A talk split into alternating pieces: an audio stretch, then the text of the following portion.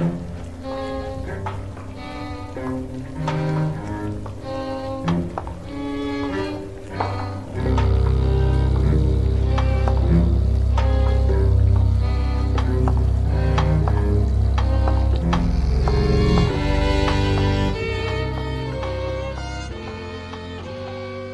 hello, it's you again. Always a pleasure to have your company here. Welcome back to the Gallery of Curiosities. I remain, as always, your humble host, Osgood. You're just in time for cocktail hour. I'm making one of my favorites eight parts gin. I don't fool around, ladies and gentlemen. One part maraschino liqueur, two parts lemon juice, and secret ingredient, one part creme de violette. Shake generously. Pour.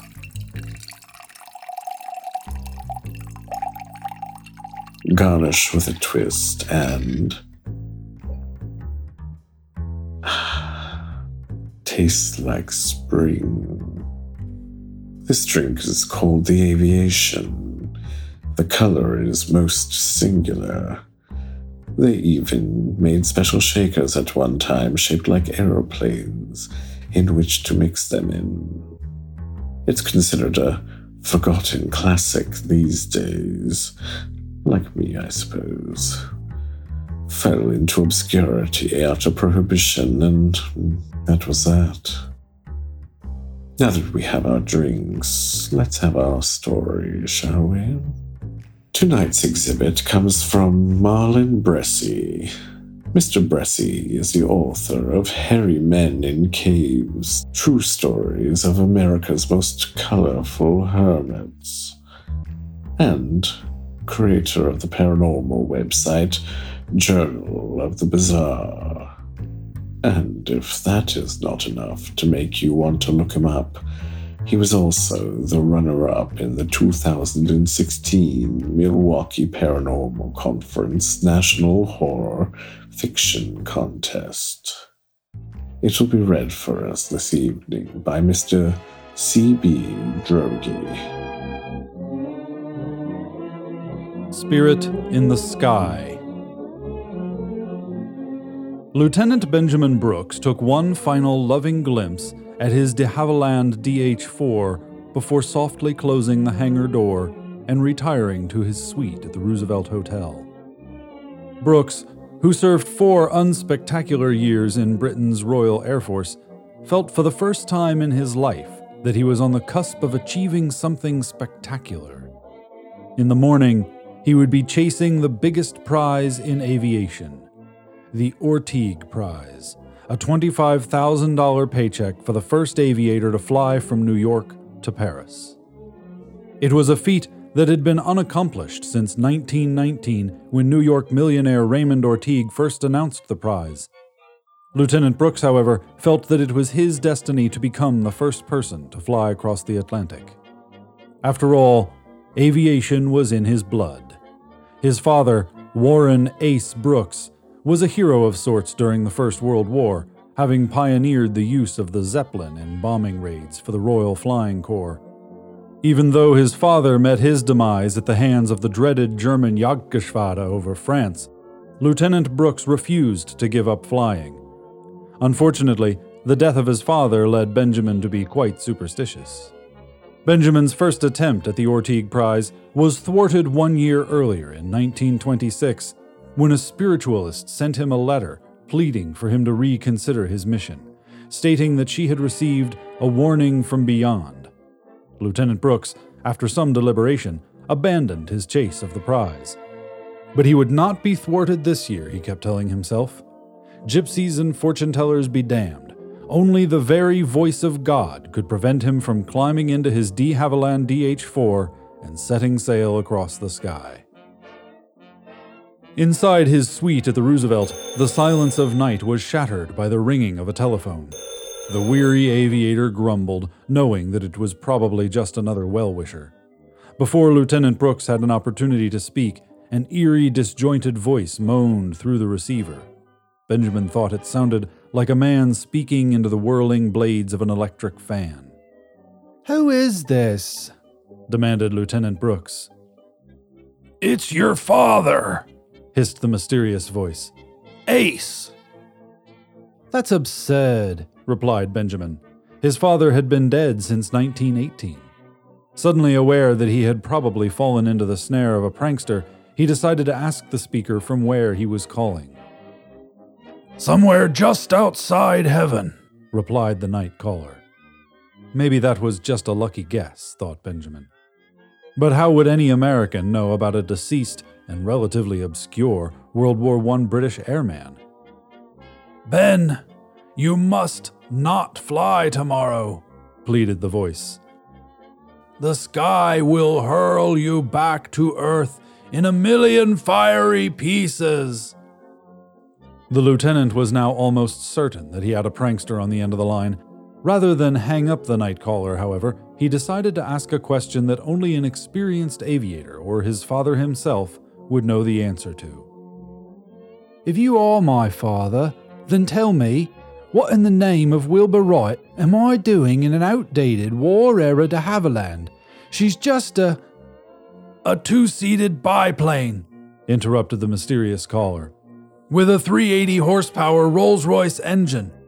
You chose the DH 4 because it was the same plane I had flown in the war. When you were a young lad, I would always tell you what a magnificent machine the DH 4 was. True, but the American version. The American version of the DH 4 was built with a 400 horsepower Liberty L12 engine. That's remarkable, exclaimed Benjamin. How, how could you possibly know that? The Americans didn't have their own DH 4 until. Two months after I died, groaned the caller. I told you that it was me, Benjamin. Why does your voice sound so strange? It takes an enormous amount of energy to come back to the material plane, explained Ace, which is why so few of us are able to speak to the living. But it is possible for us to come back in order to give a warning to loved ones. Dad, what is heaven like? asked the mystified young aviator. Remember the way you felt the first time your plane left the ground? Heaven feels like that, all of the time. Some people think flying is a way to play God, but the truth is the man flies in order to get closer to God. After a moment of silence, the gloomy voice added, And anyone foolish enough to think he can fly a war relic like the DH 4 across the Atlantic is bound to meet his maker directly. Then why should I fear death? asked Benjamin. Why should I not fly tomorrow? Benjamin, explained Ace, a man should not fear death, but a man must not be in a rush to embrace it either. Look, son, the Orteig Prize has never been claimed, so what harm will it do to wait one more day? Do you not hear the rain outside your window? Wait until Saturday, son, and the storm shall pass. As you wish, father, replied Benjamin. The caller explained that since his work was done, he had to return to the spiritual realm. He wished his son well and said that he was proud of him. Lieutenant Brooks returned the phone to its cradle and quickly drifted off to sleep.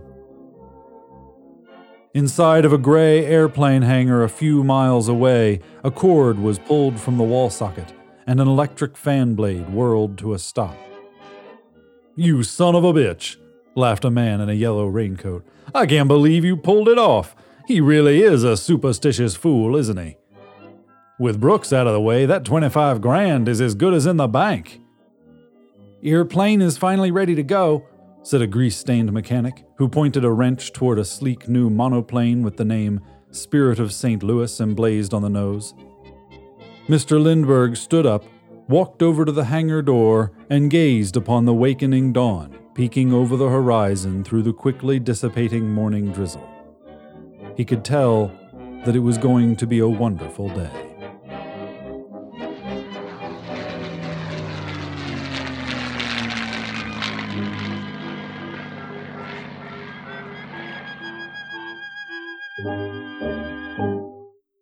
Our narrator, C.B. Droege, is also the host of the weekly flash fiction podcast by Manawaker Studio.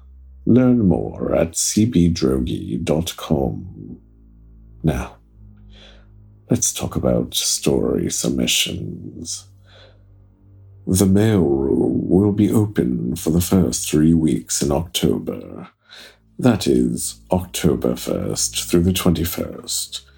In addition to the usual fare, there will be some particular things that the editors will be looking for this time around. So, writers, listen up. We will need to fill the next two issues of our print and e-book magazine, Curiosities. The autumn edition is reserved for early 20th century themes, diesel punk, if you will, though I prefer to think of it as the age of jazz and art deco. I remember it well. Mm. That issue is about two thirds full already, as is the following midwinter issue, which will be themed for dread and horror. Sounds like my wedding night. While our stories do tend to lean toward the dark side, we've been holding back a little and saving these stories for the darkest days of the year. And you may also be interested to know that we have not yet bought a holiday story for December. We only take email submissions and do insist that you anonymize your manuscript before sending it. No names, no contact information. We don't like long cover letters, however. If you would give us a yes or no as to whether or not you want feedback in the case of a rejection, that would be splendid. One cannot learn much from a form letter, but I do appreciate that some prefer to keep the pain as brief as possible. Our Kevin has a bad heart. I know. I found it myself. For full guidelines, visit gallerycurious.com slash fiction. We do look forward to reading you. That's all I have for now, so I do believe it's time for us to close shop for the evening. You have your manuscripts to get in order, and I must prepare my special exhibits for next month. In October is the most wonderful time of the year. Don't you agree? Do visit us next time at the Gallery of Curiosities.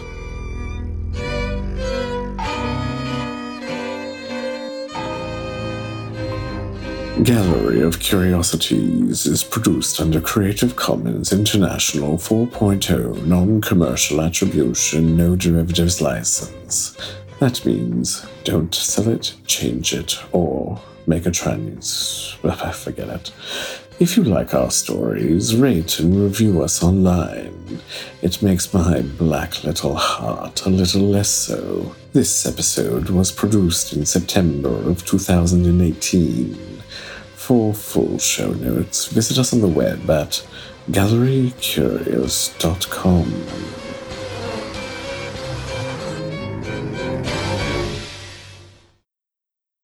Never been a sinner, I've never sinned. I've got a friend in Jesus. of course I do. When I die and they lay me to rest, I'm gonna go to the place that's best. Go to the place there. Stedman. Stedman, you're always the best. From Portland, Oregon to Portland, Maine. Another round, please, and don't hold back on that gin. There's a good man.